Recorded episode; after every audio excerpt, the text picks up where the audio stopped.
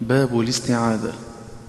إذا ما أردت الدهر تقرأ فاستعذ جهارا من الشيطان بالله مسجلا. على ما أتى في النحل يسرا وإن تزد لربك تنزيها فلست مجهلا. وقد ذكروا لفظ الرسول فلم يزد. ولو صح هذا النقل لم يبق مجملا. وفيه مقال في الأصول فروعه.